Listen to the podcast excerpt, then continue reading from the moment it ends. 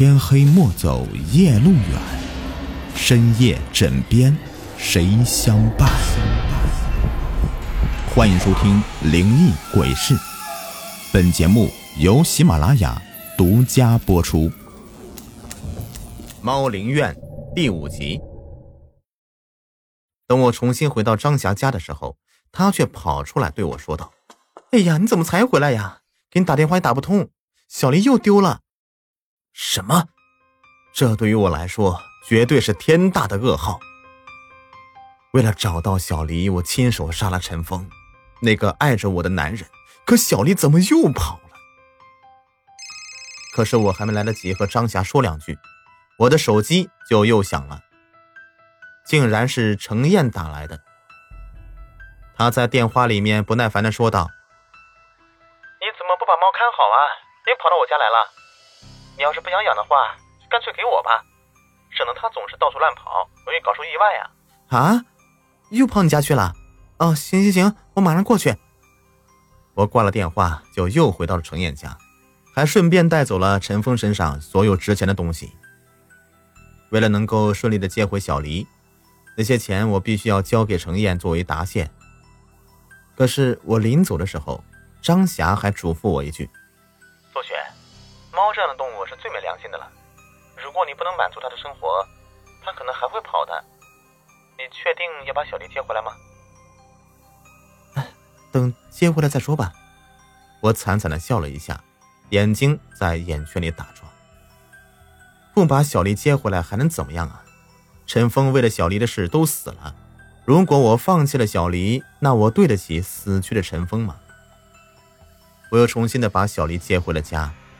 想把之前买的鱼罐头都喂给他吃，可小丽只是看了一眼，然后就又懒洋洋的趴在地上睡着了。你到底吃不吃呀？不吃，我就硬给你灌进去！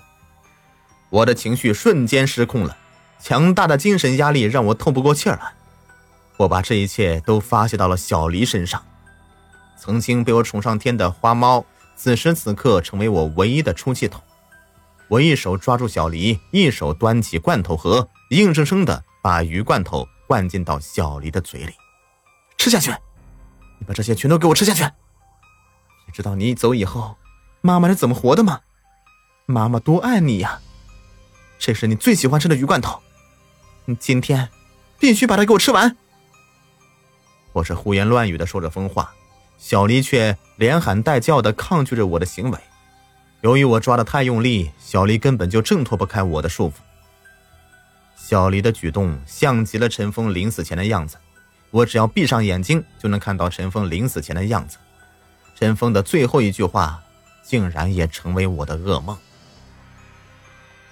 我等着看你的下场，我等着看你的下场。从那以后，我把自己的内心都深藏起来。表面上我还是那个爱猫如命的猫奴，实际上回家以后，我就对小黎非打即骂。小黎的身上被我打得伤痕累累，为了防止小黎逃跑，我把它关到了笼子里。就算我要搂着小黎睡觉，我也会把小黎的四肢给绑起来。有时间我还会和朋友们聚会。那天聚会的酒桌上，张霞还问我：“陈峰呢？”最近怎么没有见到陈峰呢？呃，陈峰他，我不知道怎么回答张霞的话，但是心里却骂这个女人太多事了。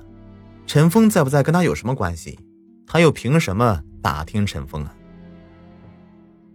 哎，服务员，上酒上菜，我都饿了。我故意找个借口岔开张霞的话题，她看我不想说，也就不多问了。我们那天又玩到了很晚，张霞还是死皮赖脸的要到我家住一夜。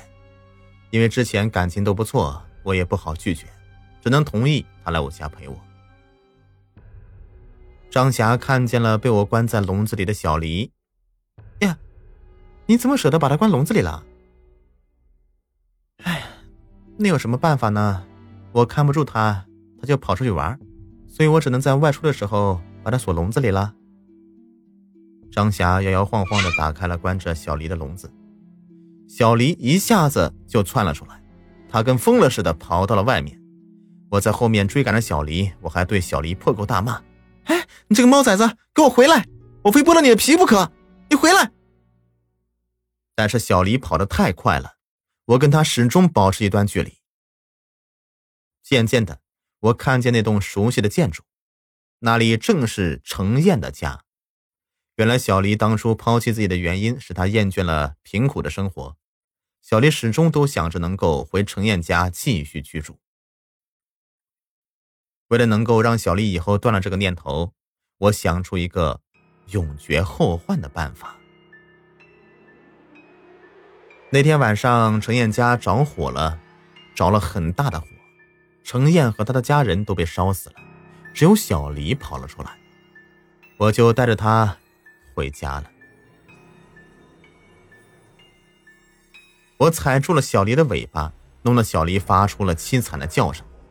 然后把小黎的四肢重新的绑好，我对小黎笑着说道：“小黎，你可别怪妈妈，你实在太淘气了，以后妈妈只能绑着你了。”小黎的惨叫声让人听着毛骨悚然，可是在我听来却还是如同天籁。我让你跑，让你跑，还跑不跑了？跑不跑了？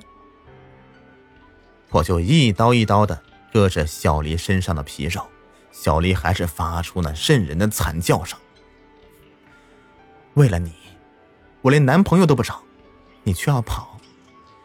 为了你，我杀过人；为了你，我的人生全都毁了，全都毁了。我哭着切掉了小黎的四肢还有尾巴。此时此刻，小黎虽然还有呼吸，但他只要是敢挣扎。那伤口就会特别疼。嗯，切着切着，我竟然开始疯笑。我从午夜笑到了天明，小黎依旧还活着。警察，快开门！开门！这句话吓得我汗毛倒竖。难道警察这么快就找到陈峰的尸体了？可是没几秒，我就释然了。我知道自己难免一死，索性干脆打开家门。几个警察闯进我家。你好，有人报警说，你家里传出猫的惨叫声。啊！没等我说话呢，同行的女警就惊呼出声了。她看到角落里面堆放着的小黎被切掉的四肢和尾巴，还有就是小黎那颤抖的身体。喵喵两声，小黎的声音不再那么的动听美妙，甚至让我听了感觉厌烦。我想去踹小黎一脚，可是却放弃了。我想趁这个机会把一切都说出来。我亲手杀了那个最爱我的男人，现在又把我最爱的小狸切断了四肢和尾巴，继续活着我都觉得没意思，还不如痛痛快快的把心里事儿全都说出来。何止是虐猫这么简单？你们把我带走吧，我杀了两个人。我的声音很冷，没有半点情绪，还看了眼那奄奄一息的小狸。小黎，你别怕，下面的路太黑，妈妈陪你一起走。不过到了下面你要乖，可不能乱跑了。你知道妈妈有多爱你吗？我还想和小黎告个别。可我却被警察带走了。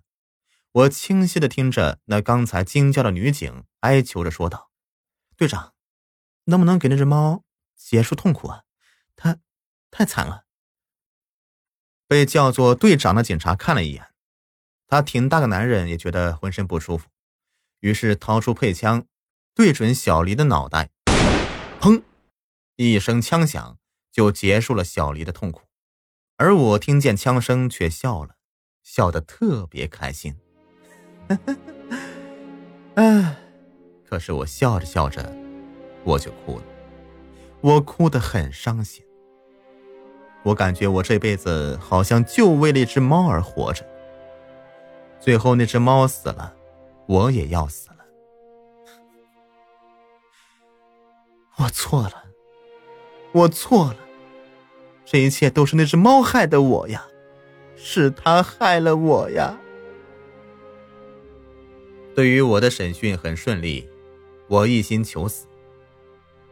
没多久，我就被押到了刑场。按照我的要求，我穿上了婚纱。真可笑啊！活着的时候我不能够做新娘子，现在马上死了，我却期待着陈峰能穿着西装在下面等我。可是我也知道，这对我来说就是奢望。当我等待脑后那声枪响的时候，我竟然一点都不害怕。远远的看见了张霞，我冲他喊了一句：“张霞，答应我，把我的骨灰撒在陈峰的坟墓周围，我要为自己赎罪。”陈峰、程燕、小黎，我来了。如果你们知道我是这个下场，想必你们做梦。都会笑醒吧。